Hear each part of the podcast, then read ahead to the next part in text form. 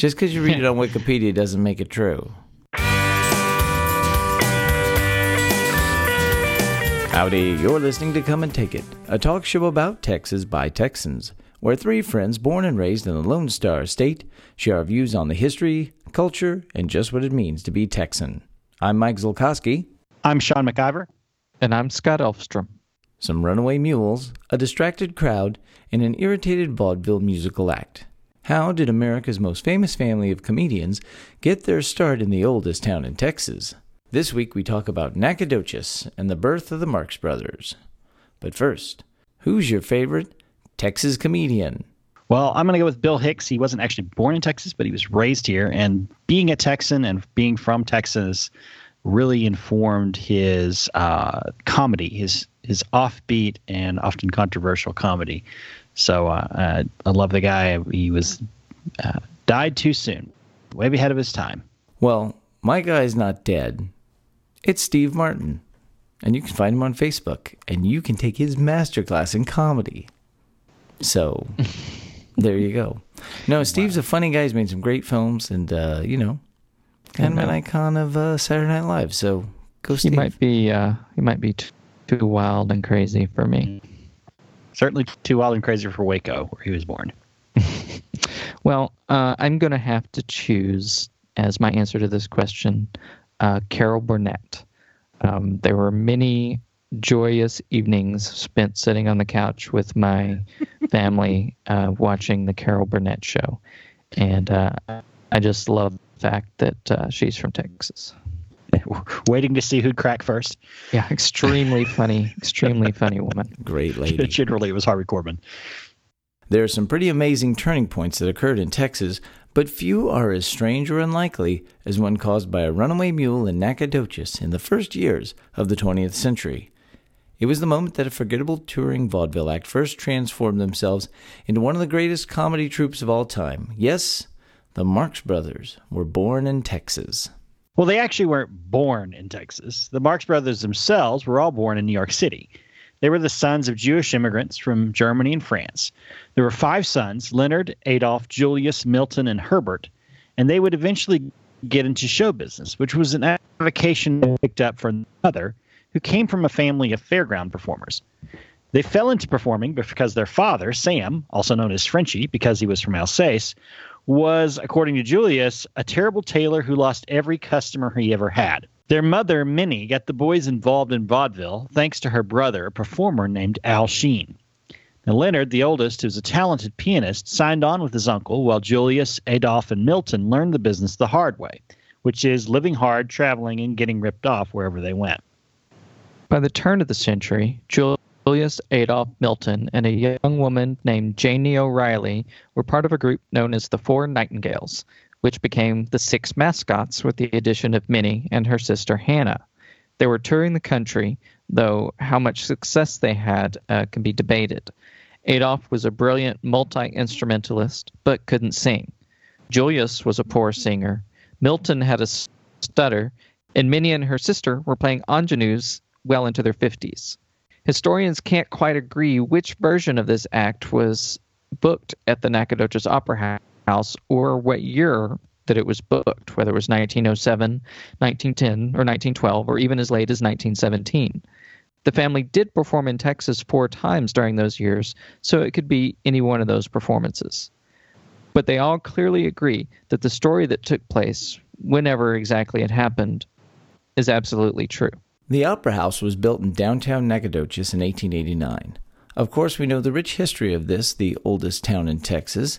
But downtown is about a mile and a half from the old stone fort where Haden Edwards famously launched the Fredonia Revolt against the Mexican government, and the downtown area was supposed to show the old town as a new, modern center for the Gilded Age.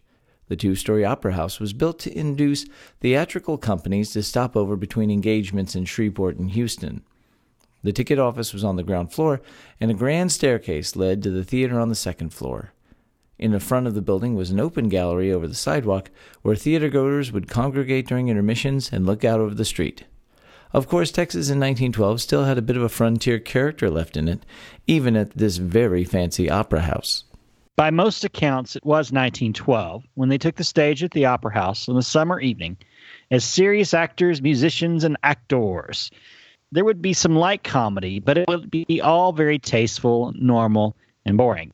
Apparently, the Texans in the audience were less than enthused by the act's classical music and dramatic readings. And in the middle of the performance, someone ran into the theater to shout, Run away! Run away! A runaway mule was rampaging down the street in front of the theater. This must have seemed preferable to the entertainment on stage because the theater quickly emptied. Everyone went outside to see what the commotion was about. Some modern accounts have it that just one mule was on the loose in Nacogdoches that night, not a whole team. Old timers, like the former district attorney Bob Murphy, always said it was a team of runaway mules that caused the commotion. At any rate, the mule or mules were eventually caught and the patrons returned to the theater because they'd paid their two bits and they were going to finish the show, even if it wasn't going to be as good as watching the mules. What they found, though, was a group of performers, especially Julius, who were none too pleased that they'd been upstayed by mules, singular or plural. The routine began again, but this time, rather than singing the words of the song, which are lost to history, Julius made up a little impromptu verse to express his feelings. The city of Nacogdoches is full of cockroaches. He then turned and called the audience damned Yankees and opined that, quote, the jackass is the state flower of Texas. The city of Nacogdoches is full of cockroaches. now, by most standards, you'd think that a couple of fellers from New York City would not be able to get away with insulting Texas or Texans. Julius's son Arthur wrote decades later that the boys fully expected to be tarred and feathered and ridden out of town on a rail, but that's not what happened.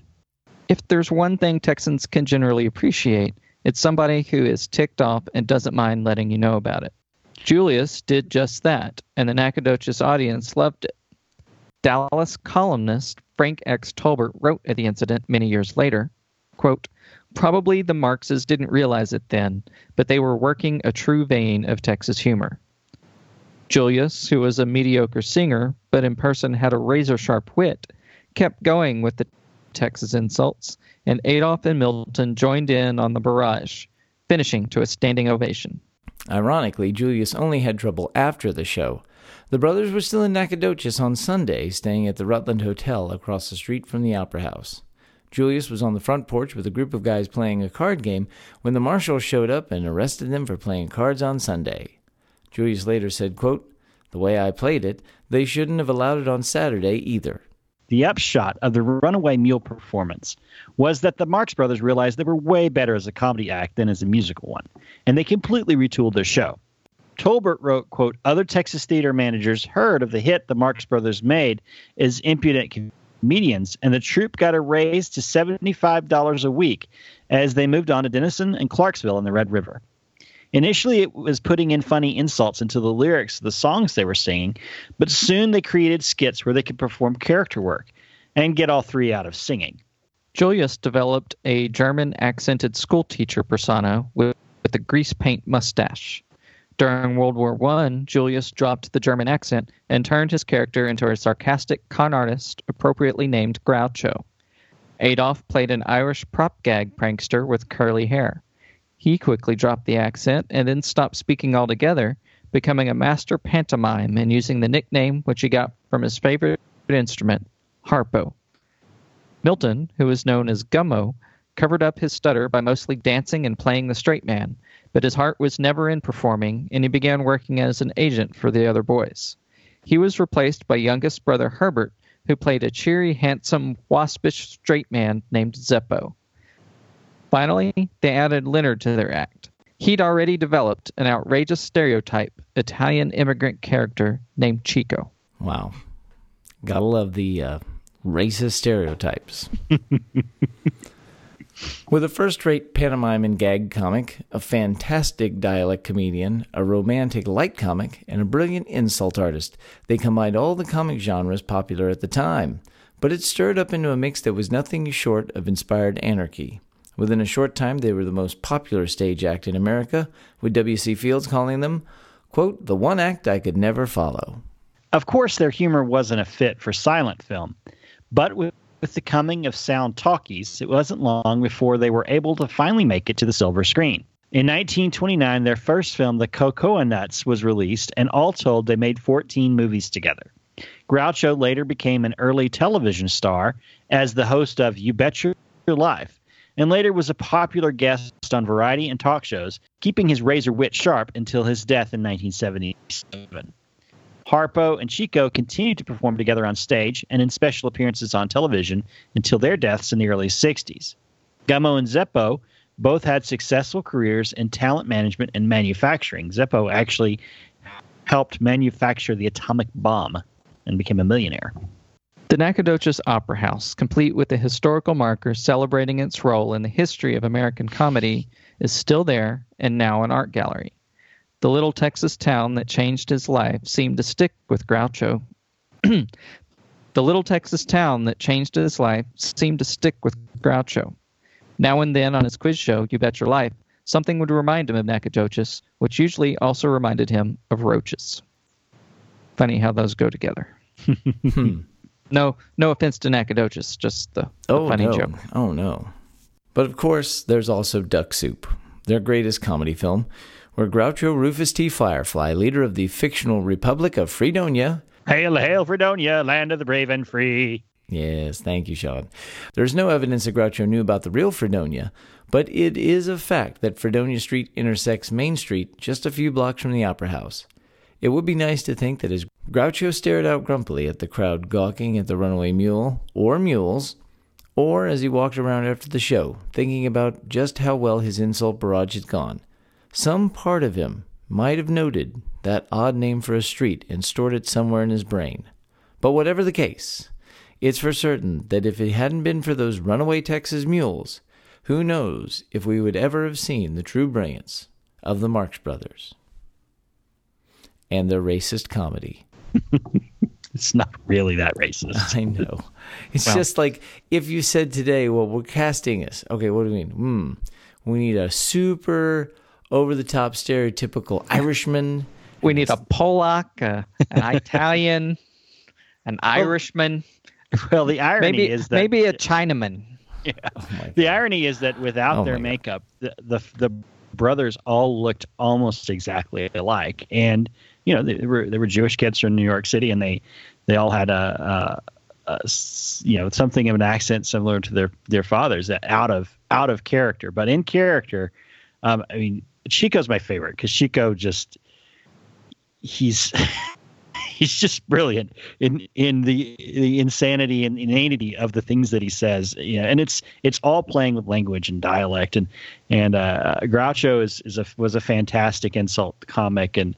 Uh, you know, was great at, at cutting down people uh, in a, in such a sly and in crazy way. But when you get them all together and jumble them together, the, the movies are the movies that they did were anarchy. So I can only imagine uh, uh, what the what the stage performances were, where they didn't have production boards and and uh, uh, you know, you know the Hays Code to kind of restrain them. I can only imagine what what Groucho would do with a drunken surly audience. Yeah, I um, I have to say it's one of I have many holes in my uh, movie movie viewing um, history, and uh, one of them is that I've never actually watched any of the Marx Brothers movies. I've seen clips. Um, I've seen um, probably bits and pieces of um, You Bet Your Life with Groucho and Duck Soup is is is is a great movie. I mean, it is it is it, you know, it's not polished, it's not slick, it's not you know, it's not particularly well edited, but it has just these great set piece routines that are that are phenomenal, and and it has the famous scene where Harpo works the mirror the mirror bit where he's he's he's in the mirror with with Groucho, uh, and that's really a a great scene to show that they, they really did look like each other. So, and if you've ever seen the episode of I Love Lucy where he guest starred, they reenacted that bit. So, uh, you know, 30, 25 years later, they reenacted that bit. Yeah, so it- it's just a nice little slice of Texas history that that, that very few people, you know, outside of Nacogdoches know about, and probably most people in Nacogdoches don't know about it. But uh, it is a it is a great slice of history, and it's a great great slice of American culture that happened in in Texas. Yeah. Well, this is again, this is the fun stuff of doing the podcast. I think is when you find these kind of interesting little stories of, uh, oh, Mhm. wow, that happened in Texas. I had no idea. So this was one when when it got brought to us, I was just like, "Are you sure that's true?" Just because you read it on Wikipedia doesn't make it true. no, it's uh, several sources, several sources that are very clear on yes, this did happen. Now, it, it is funny though that that there's nobody's quite sure when it happened and which which version of the of the uh, the comedy troupe was there, but that, that's because you know in 19, 1907, 1910, 1912, 1917 they didn't have you know set list FM or uh, Yeah, you know Wikipedia yeah. or IMDb. Or Yeah. Well, and I'm sure at the time, no one thought, "Hey, this is an historical moment. We need to Right. write down all the details of this thing that happened." It was just, you know, just another vaudeville show. Yeah. Well, it's more accurate than the History Channel. when it Well- comes to all things Texas. that to show you Groucho's wit, even late in life, uh, you know, on You Bet Your Life, there was a woman on that had 12 children, and he said, uh, 12 children. How does that happen? And the lady said, Well, I love my husband. And she said, I love my cigar, but I take it out of my mouth every once in a while. It's a funny Oh. guy. Wow. Well, that you- was on, that was in 1950. well. Then I guess it's safe for network safe for children's ears. Then. Wow, that's a good one. No man. And, and and also the the very best You Bet Your Life. And it's not a s- episode about You Bet Your Life, but the very best You Bet Your Life is the one that has Groucho Marx and Moe Howard. That one, talk about like brilliant, brutal comedy. Uh, those two talking about the being, you know, the history of vaudeville and and the, and and and insults on people is just oh gosh. genius. All right. Well, I've got some homework. Sounds like you listeners out there have some homework too. Yeah, go go watch, go watch Mark some. Go watch some Marx Brothers. Watch, watch the early stuff. Don't watch the one with Marilyn Monroe. That was a cash in. The And last just- movie they did, it was just a cash in. But And just remember that it was thanks to one and possibly more than one mule Oh, that uh, helped launch that uh, illustrious career right Make here in. Texas. The official number of mules is lost to history. But it happened it is- right here in Nacogdoches, Texas. Yeah. it is truly, truly the Dan- Texas transcript. Tr- truly, truly dangerously close to Louisiana, too. that wraps things up for today. You can find notes and links from today's show at brainstaple.com. We'd love to hear from you. So like and share us on Facebook, follow the show on Twitter at Texas Podcast, or go to brainstaple.com and leave some feedback. You can find our show and many other great history podcasts at historypodcasters.com. And why not follow us individually too? I'm on Twitter at Mr. Java. I'm Max Sean with two N's. And I'm Scotticus. You love this show? You like the sound of children's laughter? So, do your duty. Get out there, tell your friends, and please leave a review on iTunes because that really helps us out to find listeners just like you. And if you'd like to support the show financially, please visit patreon.com slash Texas Podcast, where you too can become a come and take it Texas Ranger. Also, just get out there and uh, tell people you know because they'd like to know about Texas. We hope you'll join us next time. And remember that even if you aren't from Texas, Texas wants you anyway.